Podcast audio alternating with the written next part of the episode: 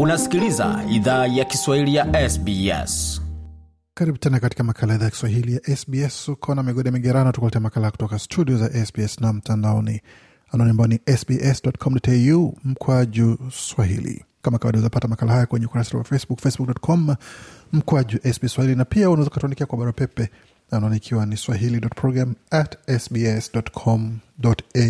Kwa sasa tutazungumzia suala zima la bajeti ya taifa ambayo ilitangazwa hivi karibuni na mwakazina wa taifa Dr Jim Chalmers ambaye alikuwa na zawadi nyingi kama anavyosema. Kuna zawadi pia na kuna vingine vingi ambavyo alivyotoa vinavyosisimua uchumi pamoja na usadii jamii kutoka tamaduni mbalimbali ambazo jamii yetu ni moja yazo. Mara nyingi huwa tunazungumza kuhusu bajeti kwa misingi ya washindi na wanaopoteza. Kwa hiyo jamii zenye tamaduni nyingi za Australia zimeangukia upande upi kwa bajeti ya taifa? Mweka hazina Jim Chalmers ametoa bajeti ya mwaka elfu mbili ishirini na tatu. Hii hapa sehemu ya hotuba yake ndani ya bunge la taifa akitangaza bajeti hiyo. We understand that Australians are under the pump right now, and that's why providing responsible, targeted relief is the number one priority. Tunaelewa Waaustralia wako chini ya shinikizo kwa sasa, ndio sababu tunatoa msaada unaolenga na kwa uwajibikaji ambao ni kipaumbele cha kwanza katika bajeti hii.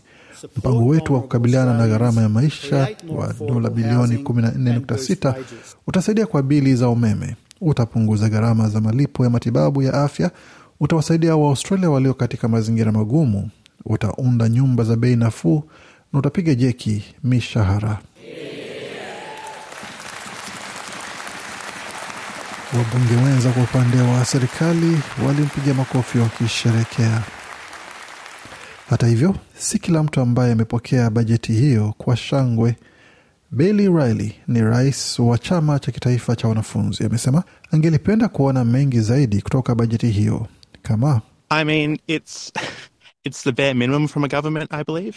Um, the 15% Naamini haitoshi kutoka kwa serikali nyongeza ya asilimia fortnight, kumi na tano kwa msaada wa madola ambao wameahidi ni sawia na takriban dola year. thelathini na moja kwa wiki Um, mbili, ambayo bado ni chini zaidi ya malipo wastani ya kodi ya nyumba ambayo imeongezeka katika miji mikubwa kwa mwaka huu. Najua kodi katika miji Um, kama Sydney imeongezeka kwa asilimia it goes far enough in ishirini, supporting thelathini young hadi hata especially arobaini who are na nyongeza hii ni chini sana ya hiyo. Bila shaka itasaidia, ila sidhani inafanya mengi kuwasaidia vijana haswa ambao wanategemea msaada wa malipo ya kodi. Wakati janga la upangaji nchini Australia linawaathiri zaidi wanawake na Waaustralia wa kwanza, mkurugenzi mtendaji wa shirika la Multicultural Center for Women Dr Adele Madolo amesema ni suala linalostahili shughulikiwa haraka. I think the main issues that we hear from women um, that they're dealing with are definitely like everybody. Nadhani hoja kuu tunayosikia kuwa wanawake wanakabili bila shaka kama kila mtu ni gharama ya maisha, na bila shaka wasiwasi um, wangu mkubwa ni kwa wanawake ambao ni wahamiaji ambao huwa katika mazingira magumu zaidi na wanaishi katika maeneo yenye mazingira magumu na bado wanakabiliana na janga hilo la kodi. Dr Madolo ameongezea kuwa ni muhimu kuhakikisha kuwa msaada unatolewa kwa Waustralia wote. we have childcare schemes or different types of schemes that are only available to people on particular um, visas or who Tuna mifumo ya uh, huduma ya malezi ya watoto au Um, aina tofauti ya mifumo ambayo hutolewa tu kwa watu wenye aina fulani ya visa au watu ambao ni wakazi wa. Australia. Kuna zaidi ya watu milioni wanaoishi Australia kwa viza za muda, ila kiukweli wameishi hapa kwa miaka mingi na wametengeza maisha hapa na wamezaa watoto wao hapa, na mara nyingi huwa wanakosa baadhi ya misaada hii. Serikali imeweka kando uwekezaji wa kuimarisha mfumo wa uhamiaji ambao inasema utapunguza uhaba mkubwa wa ujuzi nchini pamoja na kujenga nguvu kazi yenye uwezo wa kuzalisha zaidi.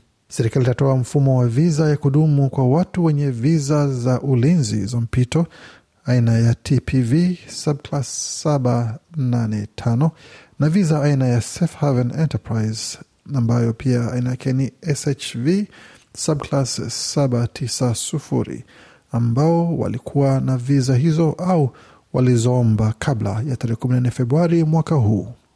Na mamlaka inayosimamia tathmini za uhamiaji itapokea uwekezaji wa dola milioni nne katika mwaka ujao wa fedha.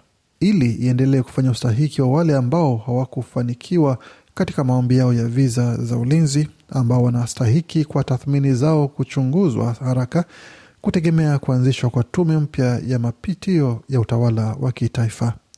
Mkurugenzi wa utetezi na kampeni katika shirika la Salamsika Resource Center Jana Favero amesema hatua hizo zinakaribishwa, ila amesema kwamba watu wanaotafuta hifadhi bado hawawezi pata msaada wa kijamii kwa upana kwa sababu It's really difficult to understand why people seeking asylum continue to be excluded from mainstream social support. ni vigumu sana kuelewa kwa nini watu crisis, hifadhi wanaendelea kutengwa kutoka msaada wa jamii hapana.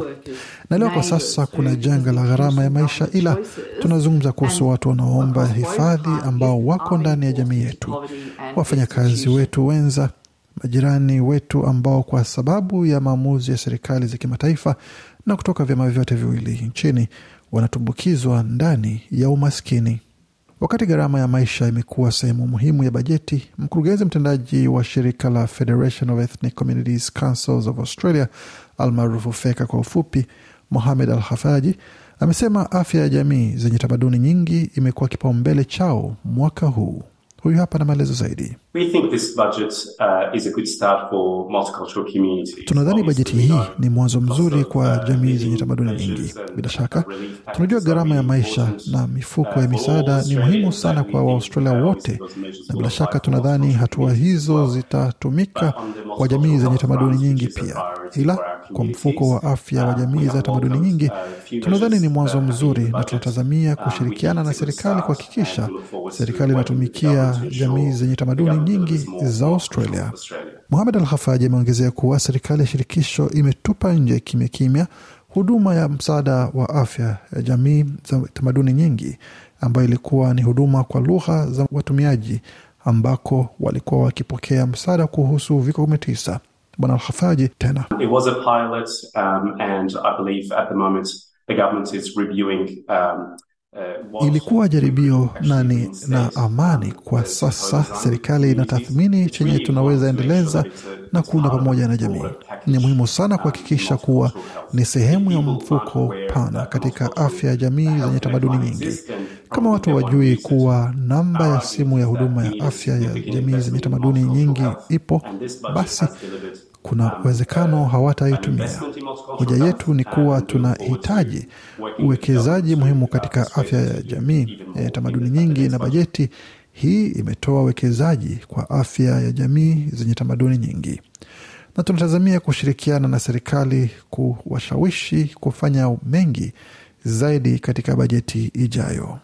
Kuanzia Septemba mwaka huu, wagonjwa wenye magonjwa sugu wataweza pata dawa kwa bei nafuu. Daktari Chambers amesema kwamba serikali ya shirikisho itawekeza dola bilioni mbili nukta mbili kuongeza upatikanaji kwa dawa zinazobadili maisha kupitia mfumo wa mafao ya dawa unaojulikana kwa jina la Pharmaceutical Benefits Scheme au PBS kwa ufupi. Dr Chalmers na maelezo zaidi. Instead of having to go back to their pharmacist every month, many people with common Badala ya kurudi kwa mtaalam na able wa to dawa get kila mwezi, watu wengi wenye magonjwa ya kawaida na magonjwa sugu wataweza pata tiba ya miezi mbili kwa zaidi ya dawa tofauti mia tatu.